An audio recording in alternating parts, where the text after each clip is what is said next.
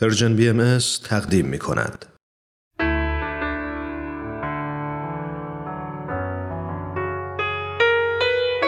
یادی از گذشته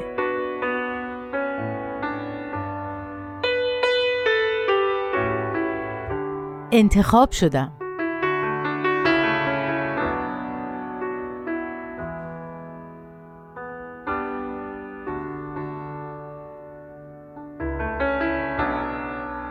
برای اولین و آخرین بار در 21 سالگی به عضویت محفل محلی یک شهرک کوچک انتخاب شدم در حالی که کوچکترین عضو این نهاد بودم حالا باید چه کار می‌کردم؟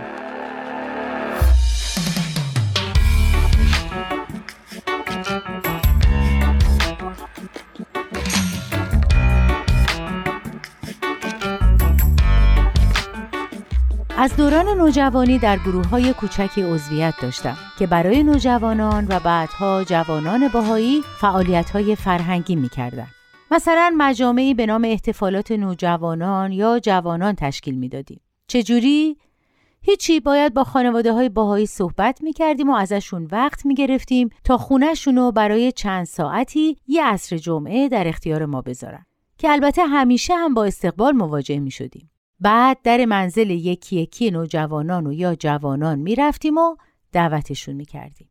همه تلاشمون رو می‌کردیم که اون چند ساعت به همه خوش بگذره. اما از اون گروهی بگم که عضوش بودیم. چند تا جوان تقریبا همسن و سال بودیم که توی منطقه زندگی می‌کردیم. مثل همه مجامع مشورتی باهایی باید در اولین جلسه هیئت رئیسه رو انتخاب می‌کردیم. ما یاد گرفته بودیم که انتخابات سری و آزاده یعنی کاندیدایی هم وجود نداشت همه ما شیش هفت نفر می‌تونستیم نازم یا منشی یا صندوقدار باشیم پس اوراق رو بر می داشتیم و به ترتیب هر کسی رو که فکر می کردیم مناسب تره انتخاب می کردیم. ما باهاییان همیشه در جمعهای کوچیکتر امر انتخاب رو تمرین می کردیم. و حتی اگه در گروه های اداری شرکت نداشتیم می‌دونستیم که اقلا سالی یک بار باید برای انتخاب محافل محلی یا ملی خودمون رو آماده کنیم و در انتخابات شرکت کنیم.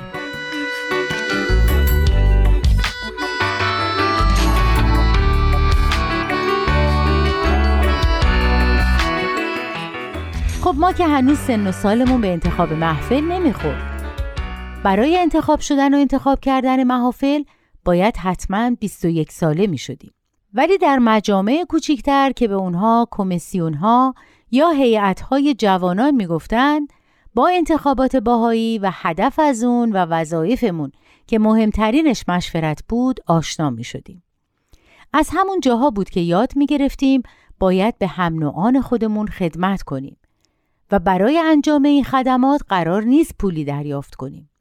ما یاد می گرفتیم که خدمت کردن جزئی از زندگیمون باشه و عمیقا باید به خدمتی که انجام میدیم ایمان و عشق داشته باشیم.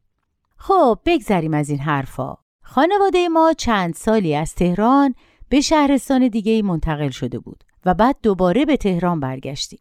من دانشجو بودم و حالا منشی یک جمع مدیریتی جوانان یکی از مناطق تهران بودم. خیلی به این فعالیت علاقه من بودم. به گفته همکارانم منشی خوبی هم بودم.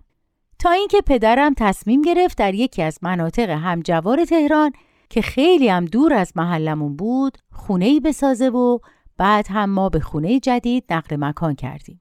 بگذریم از اینکه من و خواهرام کلی دماغ بودیم که محلمون رو ترک می کردیم. در محل جدید چند خانواده باهایی بیشتر زندگی نمی کردن و تعداد جوانان و نوجوانان هم به ده تا نمی رسید. به یک باره فعالیت های خدماتی من محدود شد و دیگه نمی‌دونستم باید چه کار کنم. فکر می‌کردم می‌تونیم در محلهای دیگه در گروه های جوانان شرکت کنیم که ناگهان خبر رسید باید در محل جدید محفل روحانی محلی تشکیل بشه.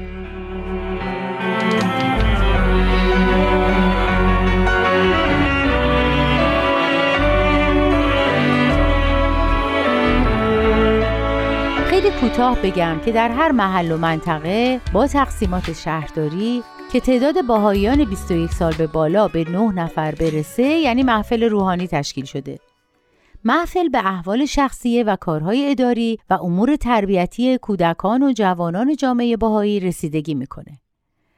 اما اگه تعداد باهاییان از نه نفر بیشتر شد باید انتخابات انجام بشه. اون سال من 21 ساله شدم و برای اولین بار می‌تونستم تو انتخابات محفل شرکت کنم. تعداد باهاییان 21 سال به بالا 12 نفر بود. پس انتخابات انجام شد و من در کمال حیرت و ناباوری دیدم که به عضویت محفل انتخاب شدم. من کوچکترین عضو محفل بودم و هشت نفر دیگه همگی سابقه خدمت در نهادهای جامعه باهایی رو داشتن. با خودم فکر کردم فرصت خوبیه تا از تجربیات اونها استفاده کنم. طبق معمول در اولین جلسه باید هیئت رئیسه انتخاب می شد و من باز هم قافلگیر شدم. همکاران متفقا من رو به عنوان منشی محفل انتخاب کردند. نمی‌دونستم چیکار کنم ولی خیلی زود تجربه گذشته به کمکم اومد و خوشبختانه تونستم با شرایط کار کنار بیام. کمتر از یک سال بعد ازدواج کردم و باید به شهرستان می‌رفتم. در اونجا هیچ کس رو نمی شناختم.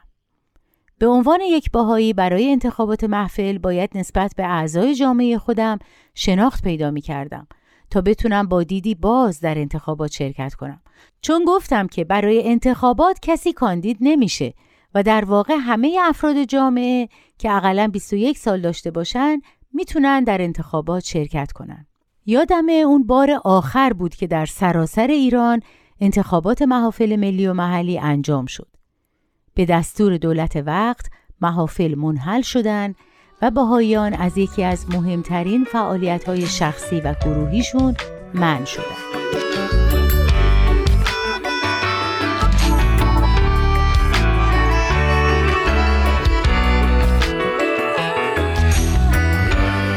تعطیلی محافل تا به امروز ادامه پیدا کرده و نمی‌دونیم چه زمانی باهایان دوباره می‌تونن در ایران محفل محلی یا ملی داشته باشن.